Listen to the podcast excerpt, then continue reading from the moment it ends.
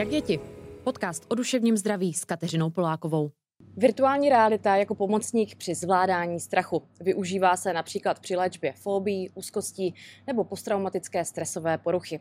Jak přesně virtuální realita ovlivňuje náš mozek a nakolik nás dokáže připravit na reálné situace? Na to se budu ptát v dnešním podcastu. Pozvání přijala Iveta Fajnerová, vedoucí výzkumného centra, které se zabývá využitím virtuální reality v Národním ústavu duševního zdraví. Krásný den. Dobrý den, děkuji za pozvání. Já sama mám velký strach z výšek. Pokud bych se rozhodla, že chci terapii pomocí virtuální reality, co všechno to bude obnášet, co mě čeká? No tak úplně první sezení byste absolvovala s naším psychiatrem, který by se s vámi nejdříve pobavil o vašich obtížích.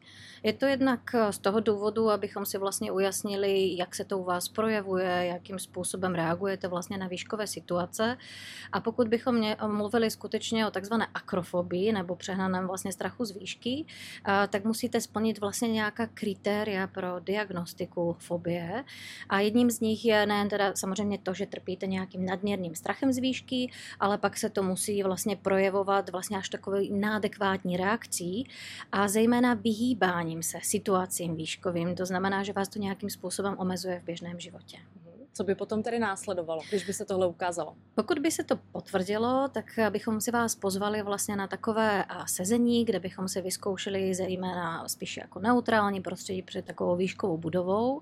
Vysvětlili bychom si a edukovali vás vlastně, jak to bude probíhat, jak ta takzvaná expoziční terapie probíhá a tako, taky bychom s vámi nacvičili nějaká relaxační techniky a tyhle relaxační techniky slouží právě pak po zvládání nadměrného stresu, pokud by teda vaše reakce během té terapie byla nadměrná, tak aby jsme to mohli spolu zvládnout. A potom, když už začneme tady s tou virtuální realitou, mm-hmm. tak v jakém prostředí se budeme pohybovat? No tak v našem případě máme vlastně vytvořené s kolegy z CIRK, ČVUT, vlastně takovou takovou aplikaci ve virtuálním městě, kde je mrakodrap nebo výšková budova, ve které bychom vás vodili vlastně takovým výtahem, který je určen právě pro akrofobie, protože je prosklený a můžete se vlastně dívat ven, nebo teda musíte během té terapie a vidíte, jak stoupáte vlastně jednotlivými patry. A šli bychom na to postupně se zvyšující náročností, takže třeba druhé patro, desáté patro, dvacáté, 30., 50., až bychom se dostali k kolem 80. patra na střechu té budovy. Takže v každém sezení krok za krokem začali bychom v těch nízkých výškách. Je to tak. Ono pak rychlost té terapie a to, jak rychle postupujete, hodně závisí od té vaše reakce a zejména toho, jak vlastně hodnotíte ty jednotlivé situace a jak na ně reagujete. A co přesně se v tu chvíli odehrává, tedy v mé hlavě, když eh, jsem v tom výtahu, proskleném výtahu, který ale není reálný, je pouze ve virtuální realitě, nakolik se to podobá té skutečné situaci? Tak ono paradoxně náš mozek eh, docela hezky reaguje na simulace a i když virtuální simulace nejsou dokonalé a my to poznáme a zejména víme, že jsme ve virtuálním prostoru, tak i přesto se nechá docela hezky ošálit.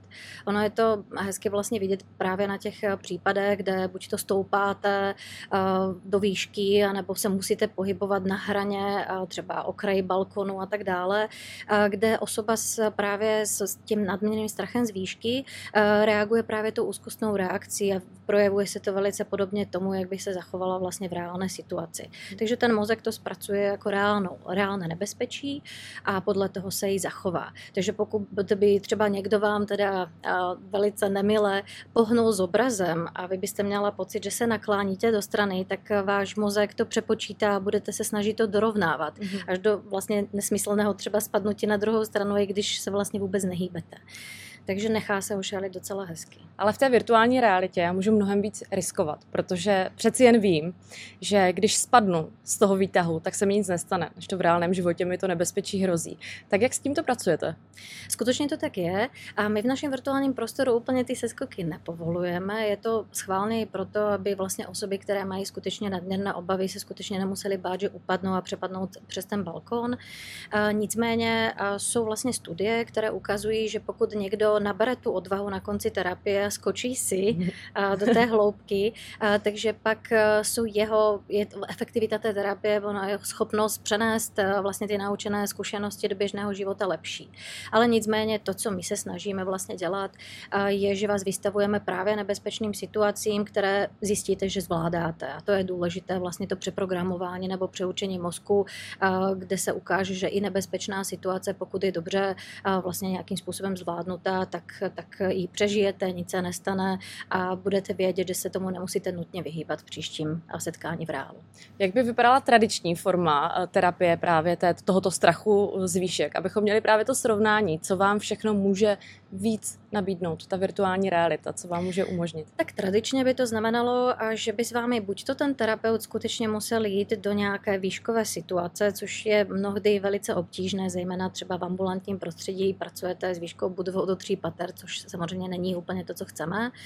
A nepůjde asi s vámi se třeba projít na Petřín nebo nějakou jinou výškovou budovu, abyste si to vyzkoušeli. To znamená, že ta virtuální realita nám nabízí vlastně tu možnost udělat to v bezpečí té ambulance. Vy víte, že jste pod dohledem lékaře, nic se vám nemůže stát a zároveň se učíte zvládat ty situace a to je něco, co v tom reálu děláme mnohdy velmi těžko. Ze zkušeností z vaší praxe, za jak dlouho bych pak byla schopná bez strachu opravdu vystoupat i skutečným proskleným výtahem? No, já bych upozornila na to, že ono to není úplně bez strachu. My ten strach neodstraníme. To, co my vlastně děláme, je, že my zmírníme ten strach natolik, abyste byla schopná se tomu přestat vyhýbat. To je vlastně ten hlavní prvek.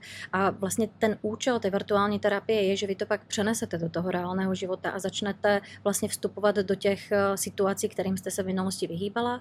Eh, to znamená, že ten strach tam stále bude přetrvávat, ale váš mozek se bude postupně učit, eh, že je ta situace zvladatelná a bude na to reagovat stále méně míň. Takže je to vždycky proces a i přesto, že by vám třeba mohly stačit tři sezení u nás, tak je pravděpodobné, že ten proces ještě bude pak dále pokračovat, i když na tom budete dále pracovat sama dle pokynu. A jaké jsou pak eh, ty techniky toho zvládání toho strachu, různé ty relaxační techniky a tak dále? A tak tam se používá a buď to teda nějaká distrakce, třeba vám můžeme dát nějaký úkol, který odvede pozornost eh, od toho eh, nebezpečí, na který se váš mozek v té chvíli soustředí a panikaří, ale nejčastěji se používají vlastně různé relaxační techniky a zejména dechová cvičení. Na to máme taky aplikaci, vlastně, která pomáhá na nácviku nějakého hlubokého dýchání, které hmm. právě vede k uvolnění a relaxaci, ale vlastně pak tu techniku dokážete zvládat i v běžném životě a můžete si ji vlastně vyvolat tehdy, kdy potřebujete. Jak kvalitně musí být ta virtuální realita zpracovaná, aby to fungovalo? Jestli hraje úroveň toho zpracování také roli? No, ukazují, některé studie ukazují, že samozřejmě ta míra toho kvality zobrazení je nějakým způsobem odzrcadlena v tom, jak vy se do toho lehce vcítíte, ale jsou i starší studie, třeba z 90. let, které byly řekněme si rovnou, jako velice uh, primitivní, co se týče vizuálního zobrazení a přesto fungovaly. To znamená, my víme, že ta kvalita toho zobrazení nehraje až takovou roli na to, aby to fungovalo. Důležité je, že je tam ten prvek, na který vy zareagujete, mm. ale samozřejmě jsou některé osoby, zejména hráči virtuálních her, kteří už očekávají, že to už vypadá všechno krásně a dokonale, uh, kteří uh, občas hlásí, že to na ně tak nepůsobí, protože je distraktuje to, že něco není dokonalého, ale nicméně taky v těch extrémních situacích pak reagují. Ti jsou mnohem eh, tedy náročnější. Jsou náročnější. Eh, vy jste zmínila ty začátky. V polovině 90. let byla právě virtuální realita poprvé využita pro léčbu fobí. Takovou průkopnici americká profesorka eh, Barbara Rothbaum. Mm-hmm. Tak přibližte nám, jak to tehdy vypadalo. Určitě to nebylo tak dokonalé jako dnes, ale říkáte, přesto to mm. fungovalo.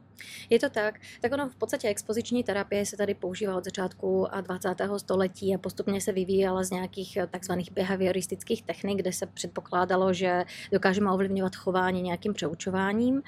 A vlastně právě zmiňovaná autorka vlastně dělala jednou z prvních studií na akrofobii a tehdy skutečně a to zobrazení bylo velice primitivní a jediné, co dokázali vlastně zobrazovat ve virtuálním prostředí, bylo třeba to, že vám ukážou, jak vystoupáte skokově třeba někam do nějakého patra a pak se díváte do té hloubky a to vnímání hloubky je to, co dokáže ten mozek ošálit docela dobře, i když je to vlastně velice velice primitivní zobrazení a ona vlastně ukazovala, že je možné tu virtuální technologii na to docela dobře používat a proto se to začalo rozvíjet stále víc. Jak se to dařilo potom zavádět eh, do praxe, jak se na to dívali tehdy jiní experti na tuto technologii? No přiznám se, že jsem se nedočetla, jaké byly reakce, ale s ohledem na to, že se to postupně docela rozšířilo mezi jinými autory, tak bych řekla, že se to ukázalo jako docela zajímavá technika, i když tehdy ještě virtuální brýle byly velice primitivní a mělo to i svá úskalí a spoustu problémů a kybernevolnost, která byla značná, takže to mělo velice omezené použití a i s tím samozřejmě souvisí, že s vývojem VR technologie se to stále častěji uplatňuje a rozšiřuje do různých oblastí. Jak jste se k ní dostala vy? Kdy jste si uvědomila ten potenciál a že to je něco, čemu se chcete věnovat?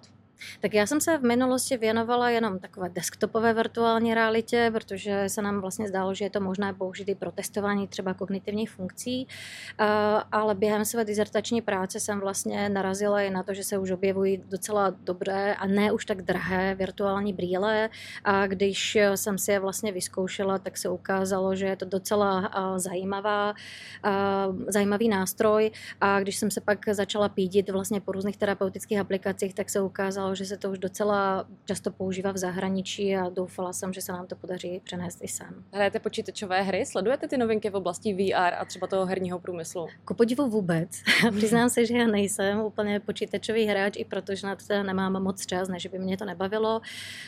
A nejsem nějaký jako počítačový mák, takže virtuálním hrám neholduju, ale samozřejmě některé znám, zejména ty oblíbené už protože se o tom dozvídám od našich pacientů, eh, ale, ale nesleduju úplně všechny novinky, ale ráda se o tom dozvídám vlastně od kolegů, kteří mě, mě pak informují, že třeba něco zajímavého vyšlo.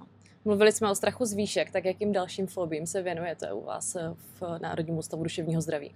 Ve zmiňovaném prostředí virtuálního města používáme třeba ještě aplikace související s klaustrofobí a pak jsou tam situace určené pro takzvané agorafobie, kde můžeme pracovat vlastně s různým prostředím, či už venkovním nebo vnitřním, kde vlastně ta osoba má obavu, že nemůže uniknout z té situace. Může to být davová scéna, ale může to být samozřejmě i uzavřený prostor metra. Pak pracujeme se sociálními fobiemi, na které se vlastně vyvíjaly již historicky jako mnoho aplikací, tak i my se snažíme pracovat v téhle oblasti, ale pracujeme i s dalšími specifickými fobiemi, což jsou takové typické obavy a fobie ze zvířat, jako arachnofobie nebo strach z hadů, anebo i jiných brberek a různého hmyzu. No ale snažíme se vlastně rozvíjet i aplikace na jiné úzkostné poruchy a pracujeme s generalizovanou úzkostnou poruchou, kde používáme různé jiné techniky, nejen expoziční terapii ve virtuálním prostoru a již zmiňovanou relaxaci. No a samozřejmě pro expoziční terapii ještě nemůžu nezmínit naši aplikaci pro obsedantně kompulzivní poruchu, kde se buď to může pracovat teda s obavami z nákazy a kontaminace, mhm. ale u no, těchto pacientů se vlastně setkáváme i s potřebou nadměrné symetrie, potřeby kontrolování, že něco vyply, zhasly a neodešli z domu a nespůsobí nějaké ublížení na zdraví někomu jinému a podobně. Takový člověk musí třeba se desetkrát vrátit a zkontrolovat, jestli zamknul dveře. Tak jak to potom tak. vypadá v té virtuální realitě? Tak tam je a ta expoziční terapie je trošku odlišná a, a to v tom, že se nejedná vlastně o jednoduchou expozici nebo vystavení se tomu nějakému nepříjemnému provokačnímu podnětu, ale vlastně to, co my děláme, je, že se snažíme zastavit nebo nějakým způsobem oslabit takzvané kompulze nebo ritualizované chování, o kterém jste právě mluvila. A to znamená, že když se tahle osoba třeba musí desetkrát umít mít, nebo musí desetkrát zkontrolovat, zda zavřela dveře nebo zamkla, tak se snažíme vlastně tohle chování omezovat v tom virtuálním prostoru a je to vlastně takový nácvik zase těch situací do toho reálu. To znamená, že ta osoba pak musí přenést tuhle zkušenost do reálných, reálných situací. Ale zejména u téhle skupiny je důležité to kombinovat s jinými technikami kognitivně behaviorální terapie, protože se jedná o daleko komplexnější poruchu, než jsou specifické fobie. Když jste tam mluvila o tom strachu z těch veřejných prostranství a hm, z toho, že člověk nemůže třeba uniknout z nějaké situace, tak tam jste zmiňovala právě ten scénář metra. Uh-huh. Co mě tam bude čekat? Tam mě totiž zajímají zejména ty cestující, protože ty v té virtuální podobě přece nejsou stejní jako lidé v běžném životě. Reagují trošku jinak, nevypadají tak věrně. Je to tak. I vlastně u sociálních fobí jako zrovna tohle může být jako rušivý prvek. My se snažíme právě jako s kolegy z ČVUT vyvíjet ty postavy trošku více věrohodně, snad se nám to povede, už se blížíme k zdárnému konci toho projektu. Ale samozřejmě je potřeba si uvědomit, že ty postavy jsou buď to automatizované, to znamená, že jenom omezeně reagují na některé podněty, anebo prostě dělají něco, co mají nastavené jako ve svém cyklu a nezareagují na vás třeba, což může být divné, ale někdy to i paradoxně zapadne mm. do mhm. té terapie, takže se to dá i využít. A důležité spíš je, aby když nastane nějaká předvídatelná situace, která je v tom scénáři připravená, třeba zaseknutí metra v, v, někde v tunelu, takže na to reagují ty ostatní postavy a nejste v tom sám. Mm. Jo, tak to je samozřejmě důležité, ale pak hraje třeba roli blízkost jiných postav, uh, nebo to, jak se chovají a, a zda, zda vůbec jako nějakým způsobem reagují na tu situaci. Říkáte, že na tom spolupracujete s kolegy z ČVUT, na tom vývoji. Jak to vzniká? Jak vzniká to prostředí, které vy pak uh, používáte? A tak je to tak, že my jim vlastně pošleme návrh nějakého scénáře, jak bychom my si představovali, že to bude fungovat. Oni nám pošlou nějaký prototyp prostředí a my jim pak nadizajnujeme a řekneme přesně v kterém kroku, co by se jako mělo udít, nebo jaké by měly být varianty. A takhle si to iteracemi různě posíláme tam a zpátky, až jsme spokojeni a můžeme to vyzkoušet u našich jako prvních pacientů. Takže je to trošku zdlouhavý proces. Taky jste zmiňovala strach z pavouku, to je docela častá fobie. Jak to tedy vypadá, eh, ta terapie? Můžu si to představit jako prostředí někde v přírodě, nebo je to spíše doma? Je tam nejdřív jeden pavouk a postupně se ten jejich počet zvyšuje? Tak eh, u nás pracujeme s prostředím domácnosti, které se právě používají pro to obsedantní kompulzivní poruchu a máme tam právě pavouky, hady a různé jiné prvky. A, a tam pracujeme vlastně s velikostí samozřejmě toho pavouka, ale s jeho chováním. Zda třeba jenom někde sedí a nebo nějakým způsobem se někde pohybuje, což je samozřejmě daleko více stresující. A také po vás můžeme vyžadovat různé úkoly, třeba jenom se dívat z dálky, sednout si poblíž toho pavouka nebo se dotýkat stolu, na kterém běhá. Mm-hmm. Jo, takže ty úkoly jsou pak to, co stupňuje vlastně v procesu terapie jako tu situaci, ale a samozřejmě důležité by pak bylo to přenést do jiných scén, to znamená třeba do toho přírodního prostředí, aby si to člověk pak dokázal generalizovat, ale typicky nejčastější je ten strach z pavouku v té domácnosti, kde je to pro toho člověka, který s nimi žije, nepříjemné a musí se s tím nějak naučit žít. Viděla jsem ukázky konkrétně z této terapie, potom už takový ten vyšší level uh-huh. vypadá tak, že se člověk dívá na svoje přímo virtuální ruce a uh-huh. po nich lezou ti pavouci. Takže si dokáže zvyknout na ten pohled. Ale přece jenom pak dotyk skutečného pavouka, to je zase něco jiného. Tak eh, tahle terapie, kterou zmiňujete, tak ta podle mě není úplně šťastně odstupňovaná, tam je to hodně skokově a vlastně a začíná se jenom tím, že mm, leze jeden pavouk někde v sklenici vedle vás a pak ho odrazu je tam už deset pavouků a podle mě to už je trošku moc. Mm. A to, co říkáte, je vlastně už taková terapie jako přesycením, že už je to tak extrémní situace, že pak všechno ostatní už připadá, že to už je zvládnutelné. Samozřejmě a ten aktuální dotek reálného pavouka už může souviset i s odporem a s jinými jako pocity, které v tom virtuálním prostoru nemusíme nutně vyvolat a je potřeba samozřejmě pak to přenést do těch reálných situací a zkus, zkoušet vlastně nějaký nácvik, a tak aby ta situace pak byla zvladatelná i v reálném životě, což zrovna u těchto zvířecích fobí lze a máme kolegy z přírodovědecké fakulty, se kterými na tom plánujeme právě spolupracovat a kteří už vlastně nějaké podobné techniky a takového přibližování se k reálnému pavoukovi, který je trošku větší, a vlastně dělají. Takže s nimi spolupracujeme a doufáme, že se to podaří nějak provázet. Dívala jsem se, že teď hledáte dobrovolníky, kteří mají strach z létání. Tak to je třeba uh, situace, kde ta virtuální realita je naprosto úžasný nástroj, protože tohle se nedá moc natrénovat. Na to zkrátka nemáme prostředky jít jen tak uh, cvičně někde do letadla. Přesně tak. Jako bylo by krásné se propojit eh, právě s pražským letištěm, který vím, že mají trenažér a který na to i slouží, ale je samozřejmě velice nákladný a pro naše jako participanty je stejně nejdůležitější, aby si vlastně osvojili eh, to, že tu situaci zvládnou. Buď to se to totiž letani úplně vyhýbají, anebo se vyhýbají jiným způsobem a to, že si vezmou třeba neurol nebo nějaký jiný lék na zmírnění stresu, což samozřejmě je taky vlastně jistou formou vyhýbání, protože my vlastně se tomu stresu nevystavíme a tím tím pádem se té situace budeme obávat i příště, i když se nic nestalo. Takže tam je důležité ten nácvik opakovaný a samozřejmě se stupňující se nějakou situací, a aby viděli, že ta situace je zvládnutelná, pokud nastane. Takže pokud se k vám někdo, přihlásí, tak nejdřív půjde na letiště, potom odevzdá ty zavazadla, pak ho čeká už i nástup do letadla tak. a vzlítnutí. Zase takhle krok za krokem. Je to tak. Je to tak. Eh, jaká je obecně úspěšnost léčby fobii s tou virtuální realitou?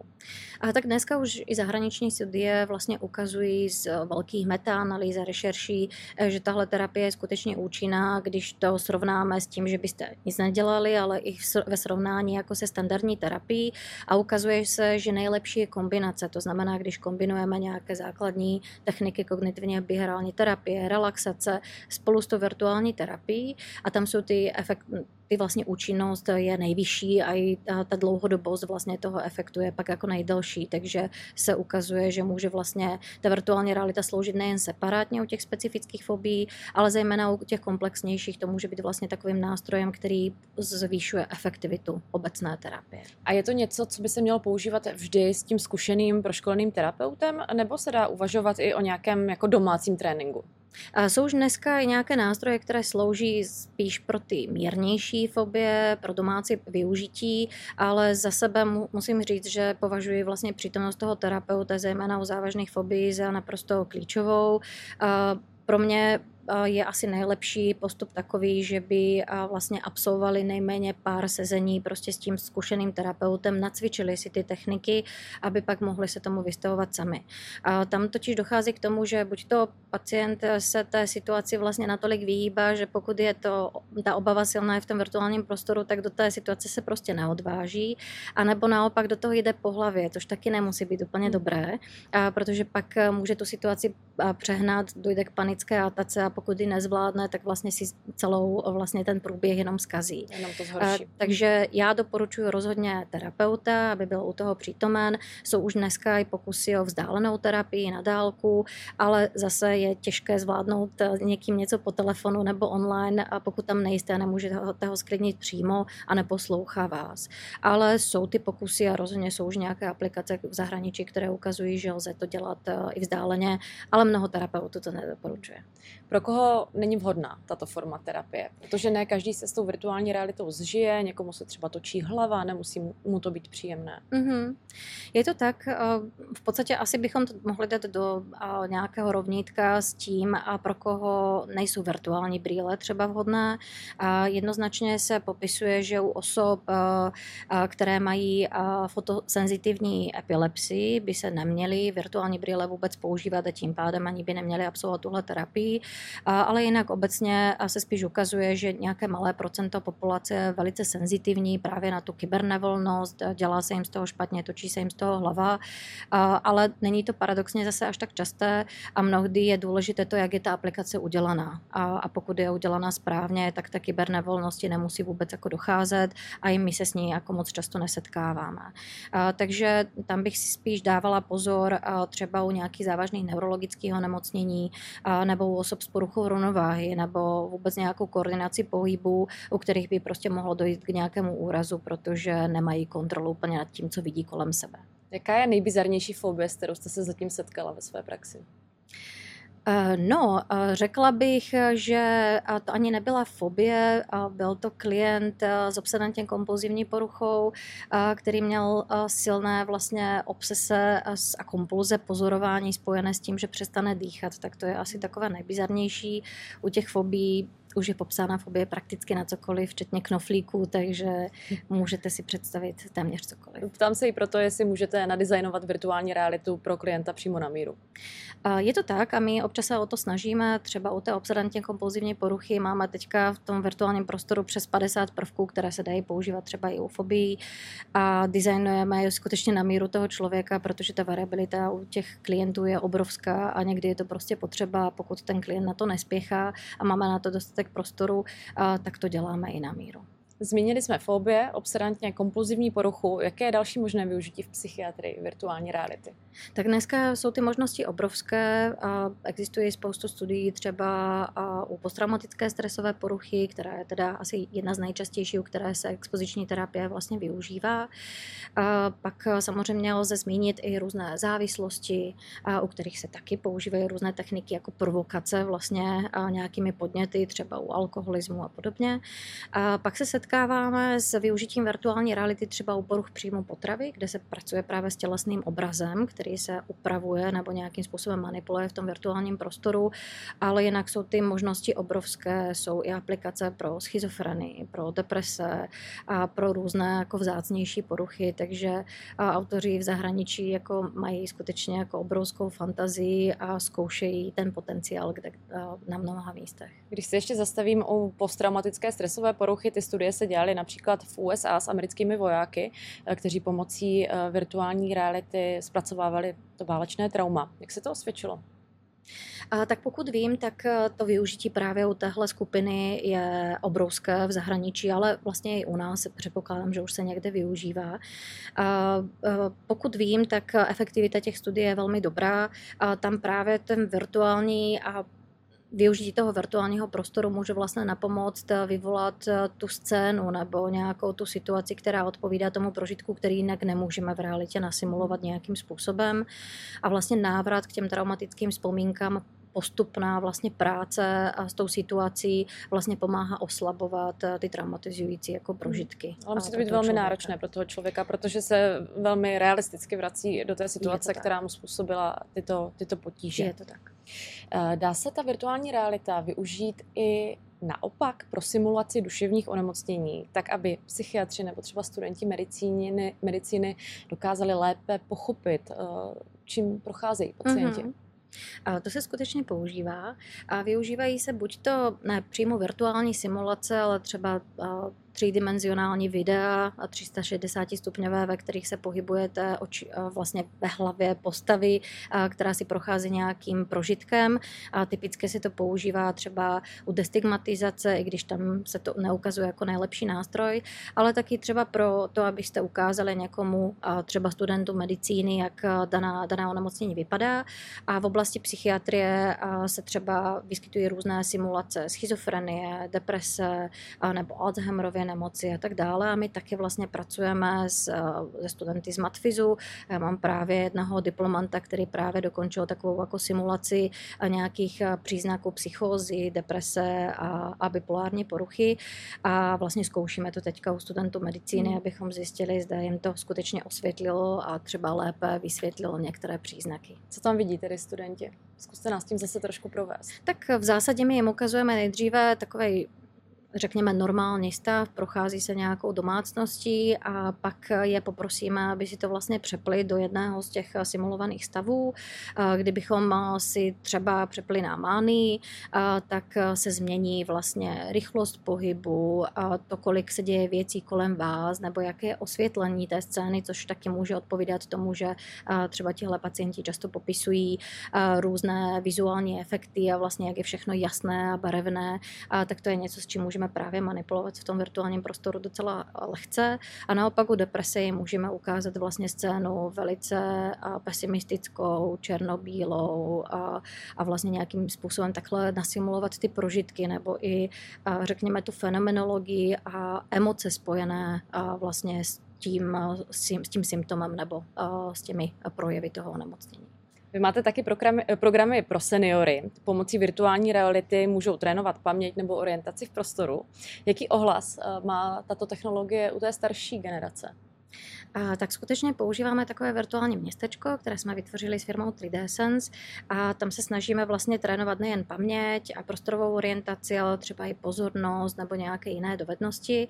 A to, co vlastně využíváme, jsou nějaké kvazi realistické scény nebo situace, třeba situace nakupování, k zapamatování nějakého seznamu, kde se můžete naučit různé strategie, jak si lépe osvojit mnemotechnické pomůcky a podobně. A nebo v během orientace v prostoru se můžeme bavit vlastně o tom, co si všímat, co naopak ignorovat, protože ty prvky nejsou stabilní a nepomohou nám v orientaci a vlastně trošičku takhle nacvičovat vlastně, co pak pomáhá lépe se orientovat. Tyhle kognitivní tréninky, řekla bych, že jsou docela oblíbené.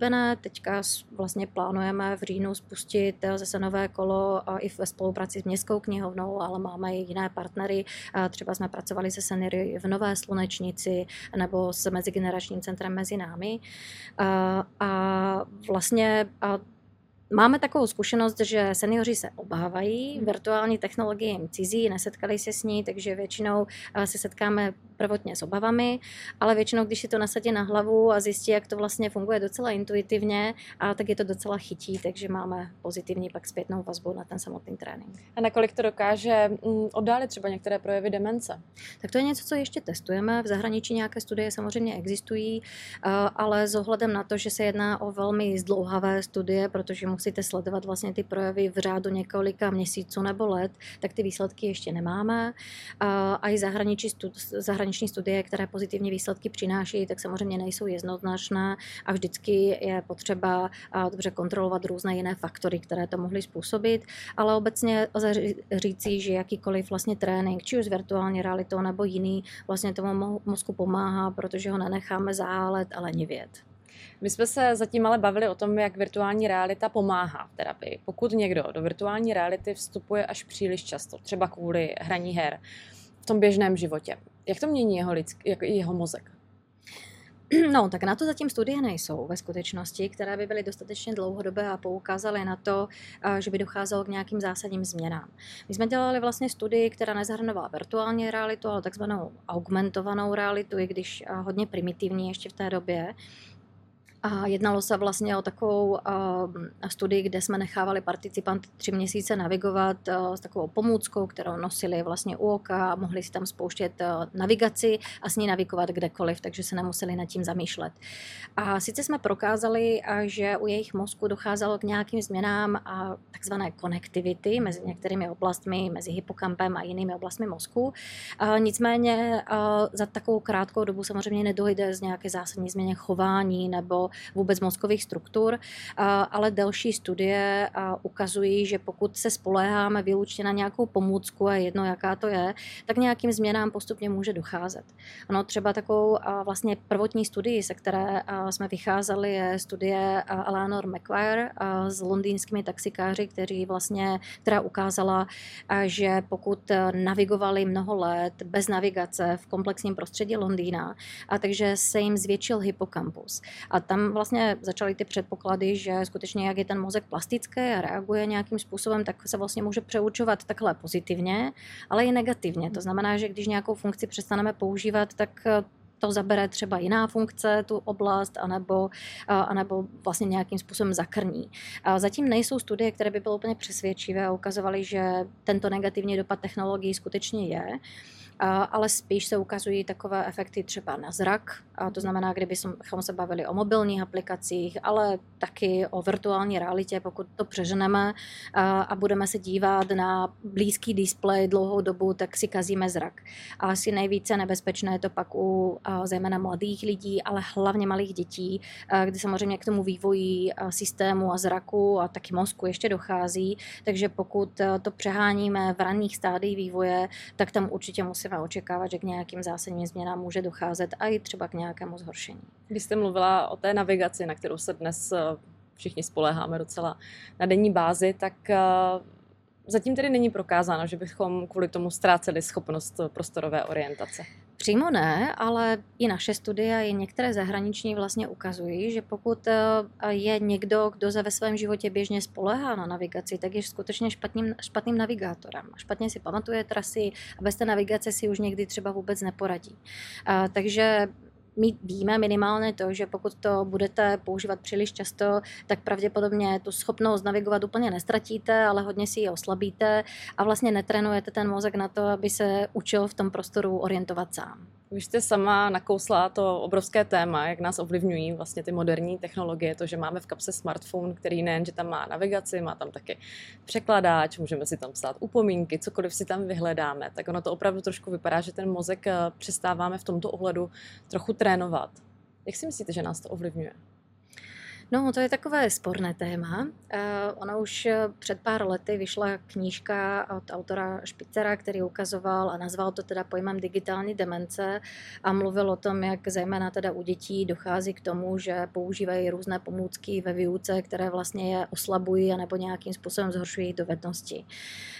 Um, ty studie samozřejmě nejsou všechny úplně přesvědčivé, jsou často na malých vzorkicích nebo krátké a procházely jenom krátkým testováním, takže nelze říct, že ten efekt je dlouhodobý, ale nicméně určitě to poukazuje na nějaké nebezpečí, je potřeba si to uvědomit a to nebezpečí u nových technologií samozřejmě neznamená jenom, že to ovlivňuje naše kognitivní funkce, ale taky třeba, že to může mít dlouhodobé efekty vůbec na naše dovednosti.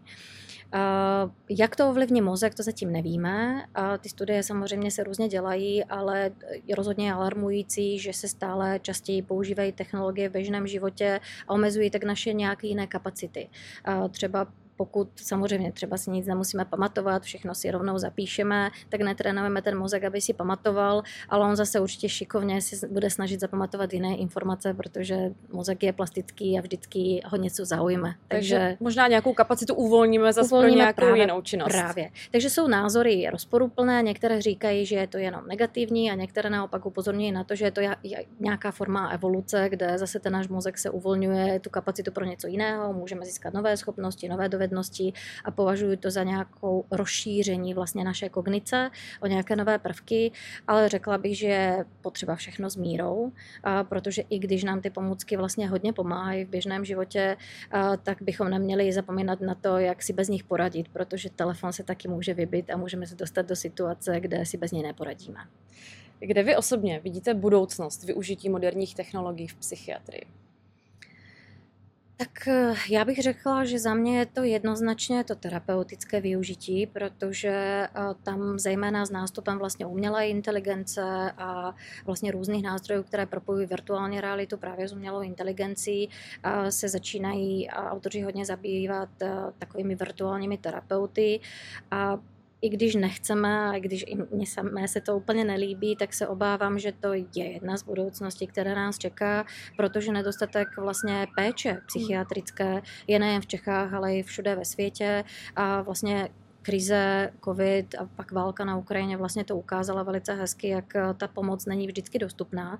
Takže si myslím, že zejména u méně závažných poruch tohle bude jako nástroj, který v budoucnu budeme využívat, i když to má jistá nebezpečí a úskalí, ale může to třeba nahradit v některých lehčích formách onemocnění toho terapeuta tam, kde prostě na to ta léčba není dostupná. Nebo virtuální terapeut, eh, dokud se člověk nedostane k tomu skutečnému. Přesně tak. O výhodách i nástrahách moderních technologií v terapii i v běžném životě jsme dnes mluvili s Ivetou Fajnerovou. Moc děkuji za váš čas. Děkuji za pozvání. Poslouchali jste podcast Jak je ti? Najdete nás na sociálních sítích a své náměty a komentáře nám můžete psát také na e-mail jakjeti.podcast zavináč gmail.com.